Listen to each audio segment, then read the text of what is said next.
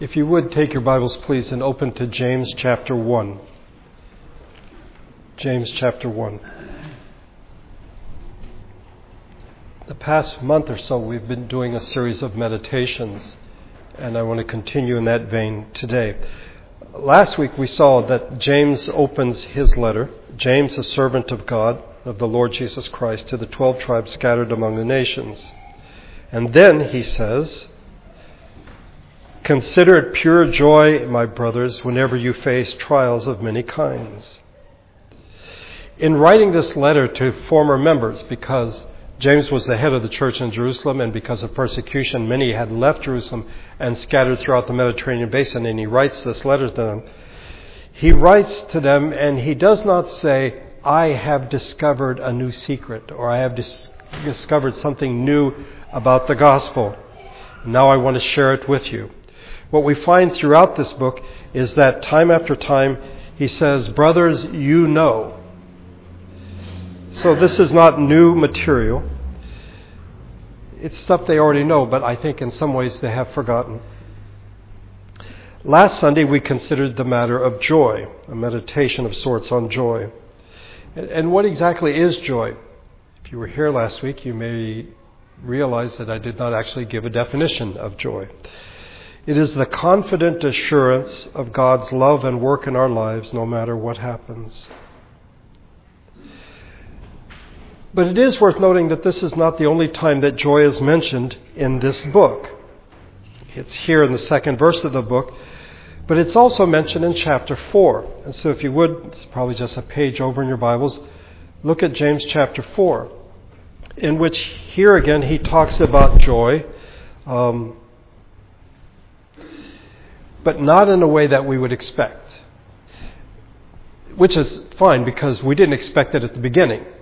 It's sort of like the Sermon on the Mount, the Beatitudes. Blessed are, we have expectations of good things, and then the poor in spirit, those who mourn.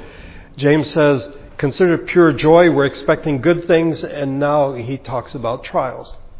Well, in chapter 4, he gives ten commands, ten imperatives, if you wish, after speaking of God's grace. He gives us more grace. That is why the scripture says God opposes the proud but gives grace to the humble. But then look at verse number 7, if you would. Submit yourselves then to God, resist the devil, and he will flee from you. Come near to God, and he will come near to you. Wash your hands, you sinners, and purify your hearts, you double minded.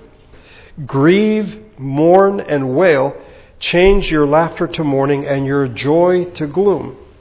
Humble yourselves before the Lord, and he will lift you up.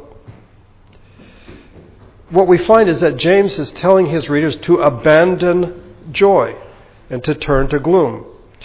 Well, if we stick with our definition that joy is a confident assurance of God's love and work in our lives no matter what happens, why would James then turn around and tell his readers to abandon joy and turn to gloom.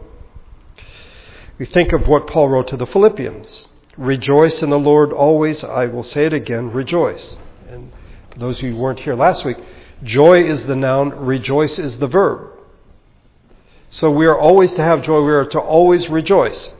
And then, yet, James says that we are to abandon it. Why does James do this? What is he telling us? I think the, the key to this passage is humility. The humble person acknowledges his or her need of grace, while the insistently self centered feel pretty self sufficient. They have no need of such grace. Therefore, those who are insistently self centered may, in fact, feel joy or joyful they are quite confident of God's love, God's work in their lives, but in fact they have abandoned the truth. He or she has become a friend of the system, the world that stands in opposition to God. Therefore, that person has become an enemy of God. And whatever confident assurance he or she may feel, it is really misplaced. James tells them to set such joy aside. You think you have joy, this confident assurance? Uh, you need to be humble before the Lord. You need to recognize that God, in fact, will correct you, He will discipline you. Repentance is, in fact, in order. You may remember that near the end of the Sermon on the Mount, Jesus said, Not everyone who says to me, Lord, Lord, will enter the kingdom of heaven, but only the one who does the will of my Father who is in heaven. And in the parable of the sower, the seed falling on rocky ground refers to someone who hears the word and at once receives it with joy. So we may, in fact, have, and we may ourselves be people who have this confident assurance of God's work in our lives, uh, but there's something seriously wrong. And so in chapter 4, James tells those who do not have humility, who don't think they need God's grace, they need to get rid of that confident assurance, and they need, in fact, to realize that they need to repent. So he begins, considered pure joy now he tells them to turn their joy into gloom. But go back to chapter 1, verse 2, and he says to consider pure joy whenever you face trials of many kinds.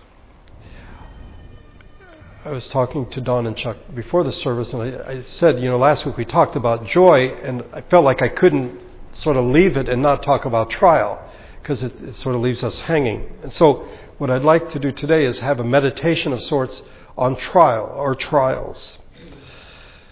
What is a trial? There are two things to keep in mind as we jump into this. First of all, when James writes, whenever you face trials of many kinds, the King James has when you fall into trials, the ESV says when you meet trials, but the word that James use, uses is the same word that Jesus did in the parable of the Good Samaritan that a certain man went down to Jericho and fell among thieves. And the sense is that he was ambushed. And so I think it'd be helpful for us to think of this verse as whenever you are ambushed by many trials or trials of many kinds. This points to the unexpected nature. An ambush is precisely that. It's something that surprises you. You're not expecting it. If you were, you wouldn't be ambushed. You'd be ready for it. Well, trials are not always anticipated, and the different kinds of trials are not anticipated as well. I think there is a temptation, and I think I've been guilty of it in the past, to think if I could just see it coming, if I just knew what the trial would be, I'd be better prepared to handle it. But the reality is, trials ambush us. We're walking down the road and we are ambushed by these trials. They do not come in the form that we expect. They do not come from the source or sources that we expect. I think both of these are true. That somehow in our minds we've got a, certain category. This is the trials that will come into my life fit into this category. And then you find out that it's actually something quite unexpected. And we have certain expectations that these these individuals, for example, might be the cause of trials in my life. And then, as we read today of Judas, who betrays Jesus, it comes from a close friend. So, the first thing is to keep in mind that this is an ambush that James is talking about. Secondly, the word trial is found here in verse number 2 as well as in verse number 12. And in Greek, it is peirasmos, but the verb tempt comes from the same root word. So, trial and tempt or temptations come from the same root word. So look at verse number 12. Blessed is the man who perseveres under trial, because when he has stood the test, he will receive the crown of life that God has promised to those who love him. Verse 13. When tempted, no one should say, God is tempting me. For God cannot be tempted by evil, nor does he tempt anyone. But each one is tempted when by his own evil desire he is dragged away and enticed. So, right off, we see that there's a problem. Trial, temptation, same word, same root word. Now, in the New Testament, these words are used in two distinct ways. The first speaks of an outward trial, what we might put in the category of persecution or testing. 1 Peter 4 Beloved, do not be surprised at the fiery trial when it comes upon you to test you as though something strange were happening to you.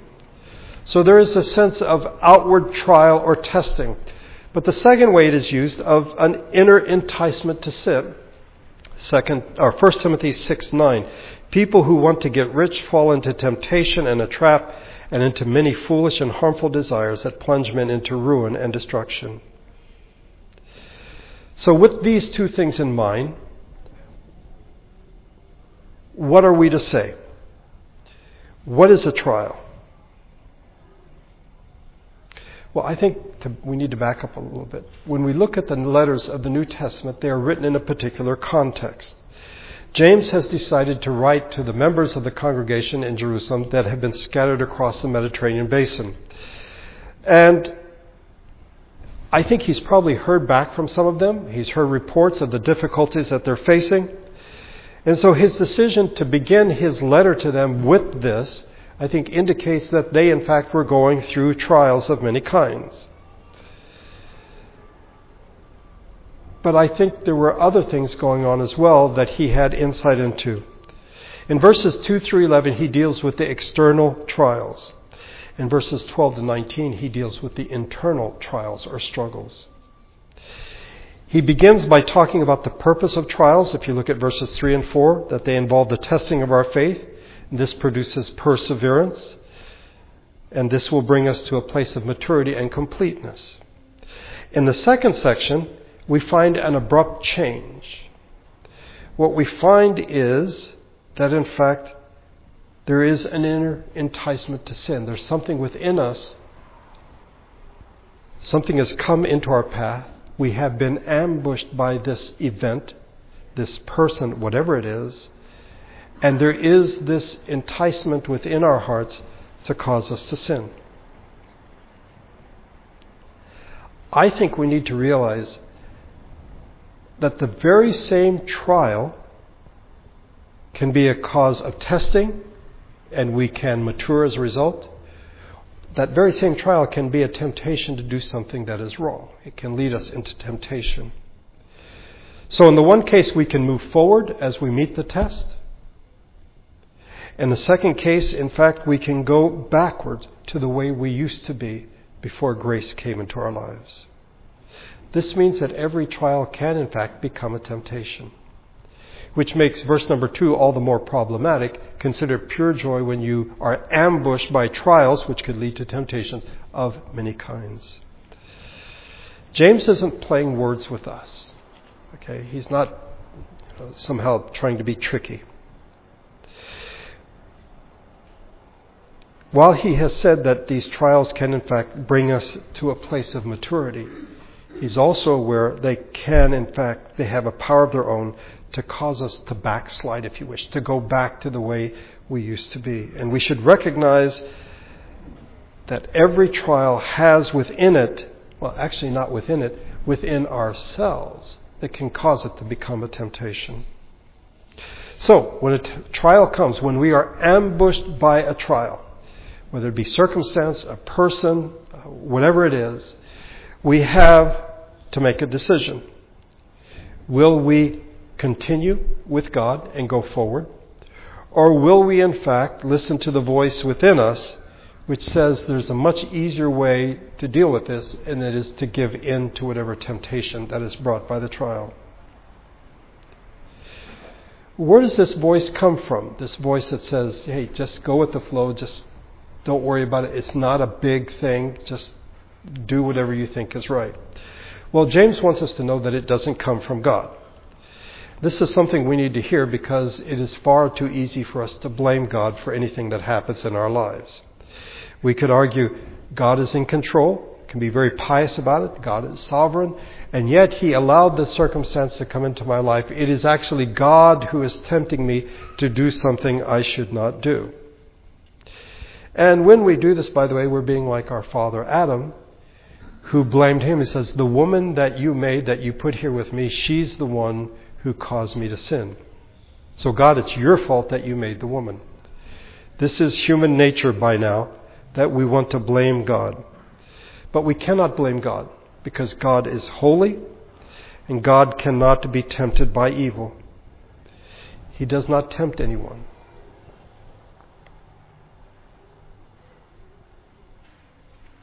I think we need to think about that a moment that God does not tempt anyone.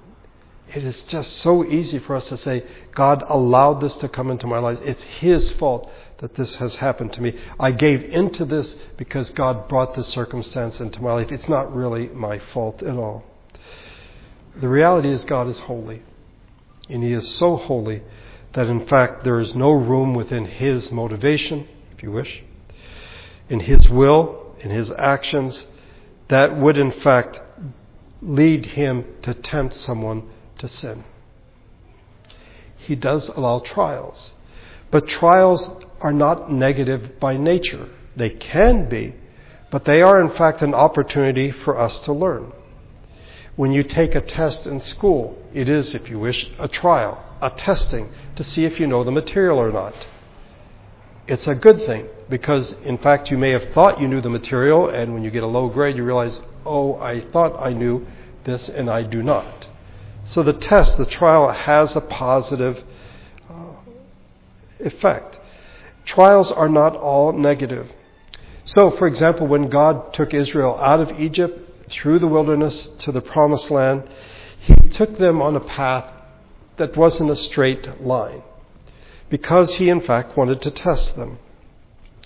This is from Deuteronomy 8, verses 1 and 2. Be careful to follow every command I am giving you today, so that you may live and increase, and may enter and possess the land the Lord promised on oath to your ancestors. Remember how the Lord your God led you all the way in the wilderness these forty years to humble and test you in order to know what was in your heart, whether or not you would keep his commands. So there is a testing. God tested them for 40 years to know what was in their heart. God is not trying to trip them up, He's not trying to trip us up. He, in fact, is testing us so that we can pass the test and move on. We can move forward. I would say without a test, we might in fact just be standing still. With temptation, we're certainly going to go backwards. But with a test, there is the potential for us, passing the test, to then move forward, to grow in grace. So we cannot blame God, so who do we blame? Well, the blame lies within ourselves. The tempting voice is that of our own sinful nature. God's way is hard, so we think, too demanding, who is he to be the boss of us? The other way, the way of temptation, is much easier.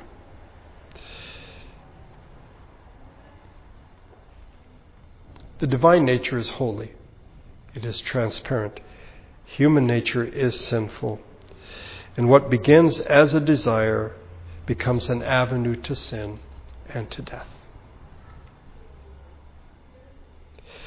If you want to think about temptation, think of the temptations of Jesus. And each one of them was a call to take the easy way out. That's what temptation does. Um, and I think particularly the third temptation, you know, put, Satan put him on top of a mountain and showed him all the nations of the world. Bow down to me, and these can all be yours. One could say, You bow down to me. You don't have to spend three years with disciples who will be faithless, as we read today. They abandon him. You don't have to be around a bunch of sinners for three years. You don't have to die on the cross. I will just give this to you. It's the easy way. That's what temptation does. In the King James, it uses the word lust, and the NIV has evil desire. But the word actually that James uses is a very neutral word. It just simply means desire, which indicates that the desire isn't right or wrong necessarily, um, it's just that your own desire is what drives you rather than the desire to follow what God says. So a trial becomes a temptation, and a desire which is neutral becomes deadly. But you know what? I still haven't answered the question what is a trial? Let me give you a short definition. A trial is God's testing of his people. I think a common mistake that we make, and perhaps I've given you that impression thus far in this meditation, is that trials are something that are difficult and painful. If you look up trials in various Bible dictionaries we have, we have upstairs, invariably you will find the entry on sufferings. Instead of trial, they'll say, see sufferings. Um, but the examples that James gives us of trials don't involve suffering, interestingly enough. If you look at verse number 9 of James 1, the brother in humble circumstances ought to take pride in his high position. But the one who is rich should take pride in his low position because he will pass away like a wildflower. For the sun rises with scorching heat and, it, and withers the plant. Its blossom falls and its beauty is destroyed. In the same way, the rich man will fade away even while he goes about his business. When people come to these verses, I think they've already forgotten quite quickly what they read in the verses that come right before it. Um, in fact, they might say, it seems that James has suddenly taken a right turn. What is, why is he talking about the poor and the rich? Well, certain connections do emerge with what he's talking about with regard to trial. James, by the way, addresses the poor, but he does not use the word poor, does he? He speaks of the brother in humble circumstances. And then he talks about the rich, those he does call the rich. And the result is we have a contrasting circumstances of poverty and of wealth. And this connects, I think, with the idea of trials of many kinds. The poor man has certain problems. His circumstances may, in fact, seem to be a trial or a series of trials. And in fact, he might want to trade his position for that of the rich man. But the Bible is clear that wealth brings with it its own problems. It is an insidious threat to one's commitment to God. James tells both the humble, one in humble circumstances, and the rich man to, in fact, take pride in their circumstances because it is the reverse of what is really there. That is, the one who is humble in circumstance, the poor, if you wish, in fact has a high position. He is now a child of God. And the rich man should take pride in his low position that he recognizes that he was a sinner in need of God's grace. And not just once in the past, but ongoing, he needs God's grace. And therefore, they both should, in fact, consider pure joy when they are ambushed by trials of many kinds a new perspective is offered. That rather than trusting in our own wisdom, we should look to God for wisdom. We should ask God, who in fact gives quite freely wisdom, He gives us insight. If we ask God for wisdom, we will see that our position in life, our circumstances, for what they really are. If we think, boy, if I just had more money, I'd be okay, we fail to recognize that we are the children of God. We are in heavenly places in Christ. At the same time, if our bank accounts are flush and we might sort of feel like we are secure, we need to be reminded that in fact we are sinners in need of God's grace at all times. In the midst of poverty, the poor brother can say, How rich I am. In the midst of wealth, the rich brother can say, What a wretch I am in need of God's grace because both of them are thinking to the future, to the new creation, to eternity. It is worth noting that James doesn't fill in details about high position or low position. But it doesn't take a lot of imagination for us to think or to guess what he means. The heights, we are lifted up in Christ. The depths, those from which Christ has rescued us and both have an eye on the goal. And what is the goal? Look, if you would, at verses 2, 3, and 4. Consider it pure joy, my brothers, whenever you face trials of many kinds, because you know that the testing of your faith develops perseverance. Perseverance must finish its work so that you may be mature and complete, not lacking anything. And then verse 5 If any of you lacks wisdom, he should ask God, who gives generously to all without finding fault, and it will be given to him. The wisdom that God gives us allows us, it gives us the ability to see things as they really are, to have the right definitions of things. So when we see someone who is rich, we might say, well, actually, no, this person is poor. And when we see someone who may, in fact, be in humble circumstances, we can say, this person has been lifted up with the Lord Jesus Christ. And with this wisdom, we stop making decisions. We stop living our lives based on appearances, on what appears to be true.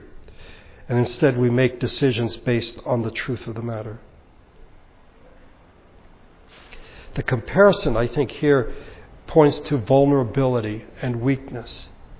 It points to the reality of how our lives are the fragility of our existence.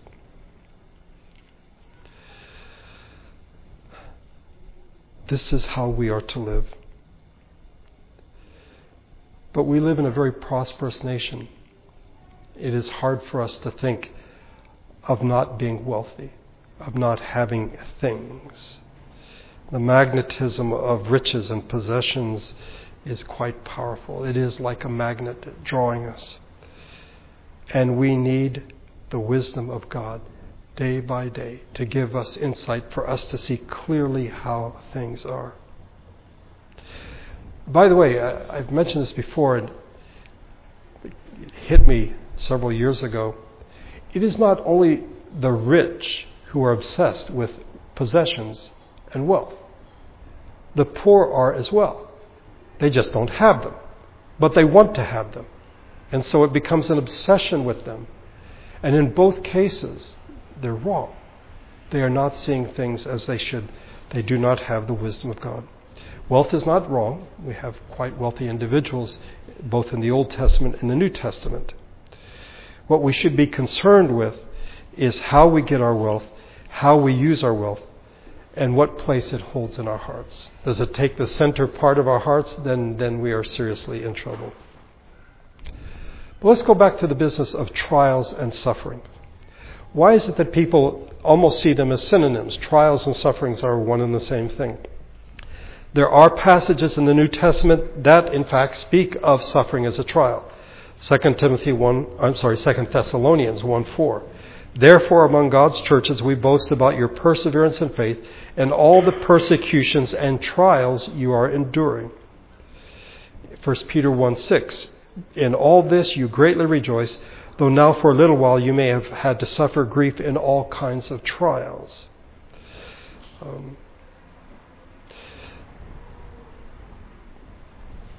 so we, we have this tendency to just take these verses and see them as okay, all trials must in fact involve suffering. Um, and when we read verses 3 and 4, as we've just done, we might see them through a different lens and see this testing of our faith and perseverance and endurance as being about suffering. That we have to suffer or we're going through these sufferings. And these are the trials that James is talking about.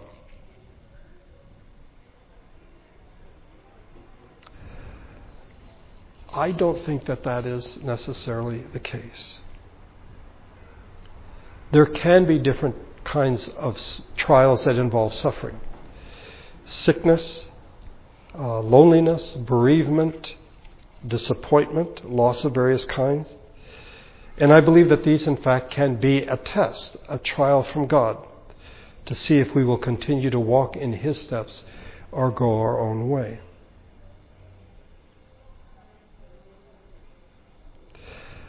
What is the purpose of a trial? It is, in fact, to test our faith to produce perseverance, staying power. And that staying power is to get us to the end of the race that God has called us to. But we should not think that trials are only the difficult things in life. In a real sense, an easy road in life is as much a trial as a difficult road. If I were to say to you, okay, here are two paths, this is a difficult one and this is an easy one, which one is a trial? I think we would say the difficult one. And the reality is, both of them can, in fact, be trials. Referring back to the parable of the sower in Matthew 13, the seed falling among the thorns refers to someone who hears the word, but the worries of this life and the deceitfulness of wealth choke the word, making it unfruitful. In the Old Testament, in the life of Israel, God provided manna with them, which was also a trial. Exodus 16:4 Then the Lord said to Moses, I will rain down bread from heaven for you. The people are to go out each day and gather enough for that day. In this way I will test them and see whether they will follow my instructions. In Deuteronomy 8, the trials of the promised land are mentioned. When you have eaten and are satisfied, praise the Lord your God for the good land he has given you. Be careful that you do not forget the Lord your God, failing to observe his commands, his laws, and decrees that I am giving you this day. Otherwise, when you eat and are satisfied, when you build fine houses and settle down, and when your herds and flocks grow large, and your silver and gold increases, and all you have is multiplied, then your heart will become proud, and you will forget the Lord your God who brought you out of Egypt, out of the land of captivity.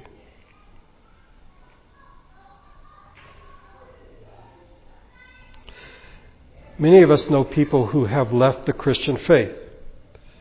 Some have left perhaps because of suffering. They don't understand why God will allow them to go through this. Some have left because of difficulties, but many have left because of the good life. When I consider my own life, I have found that difficulties can cause me to complain and to question God's goodness. To question his wisdom, because that's not the way I would do it. I have found that suffering, and I actually have not suffered that much in my life, can distract me from what is right. But I've also found that the good days, the easy days, may in fact have the potential to blind me to reality. In the same way that people confuse joy with happiness, they confuse trials with sufferings. You can have joy and be happy. But you can also have joy, to have this sense of contentment, this, this assurance, this confident assurance, and not be happy at a given moment. Joy and happiness are not the same thing. In the same way, we can suffer as a result of trials but we can also go through trials without one bit of suffering. And in the process, fail to recognize that in fact we are going through a trial. We need to be aware that trials will ambush us. They will come in forms we do not expect, and they come from a source or sources that we do not anticipate at all. They come in a form we don't expect. It's not just the bad things as we see it, the suffering, the difficult things. Even in the ease of life, when things are going really well, the question is will we go forward or will we go back? Will we slide back? Will we take the easy path because we're in an easy road already? Or will we, in fact, by the grace of God, go forward? As I said earlier, I think there's a strong temptation to think if I know when the trial is coming and what form it will take, I'll be ready for it. That's not going to happen. Okay? And I would suggest to you that many have gone through trials and didn't even know it. Now, if somebody's in the hospital, if somebody's sick, uh, if someone's in a car accident, we say, well, that's, that's certainly a trial. We don't look at someone who got a promotion at work and say, wow, that's a trial. But it is. It's a test. Will we follow God or will we not? We need to take this to heart and con- consider it pure joy, this confident assurance that God has been taking care of us in the past, the present, and He will in the future, and that He will continue to do so even when our circumstances will say, no, He's not. And the circumstances that say no, he's not, are not merely difficult ones. It's the easy ones. Because then we forget that this came from God and we become full of ourselves and like Moses warned the Israelites when you get into the promised land, don't when everything's going well, forget that it is God who brought you out. We're to look to God for wisdom to see things as they truly are and know that by His grace He is with us every step of the way. Let's pray together.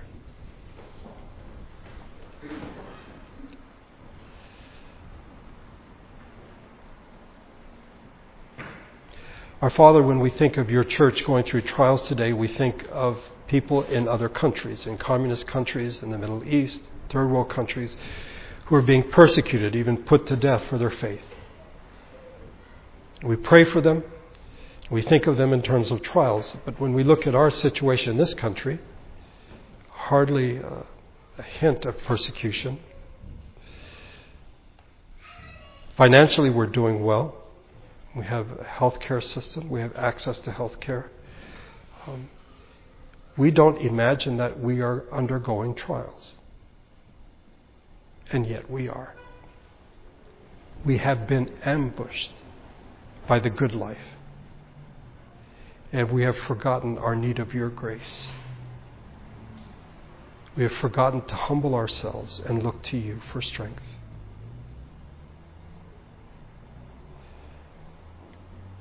May we in the days to come meditate on these things. Not be hearers only, but doers of the word as well. May we take to heart what James tells us that we are to consider pure joy when we are ambushed by trials of many kinds. I thank you for bringing us together today to worship you. May your Spirit and your grace go with us as we leave this place. We are grateful that you watched over Tess having a flat tire at home rather than on the freeway. We are so grateful for that. Pray for Rory as she has her final performance today. Watch over her and the cast for Chuck and Don as they drive back home. May we not forget that all we have comes from you. We thank you for your deep, deep love and your great grace. I pray this in Jesus' name. Amen.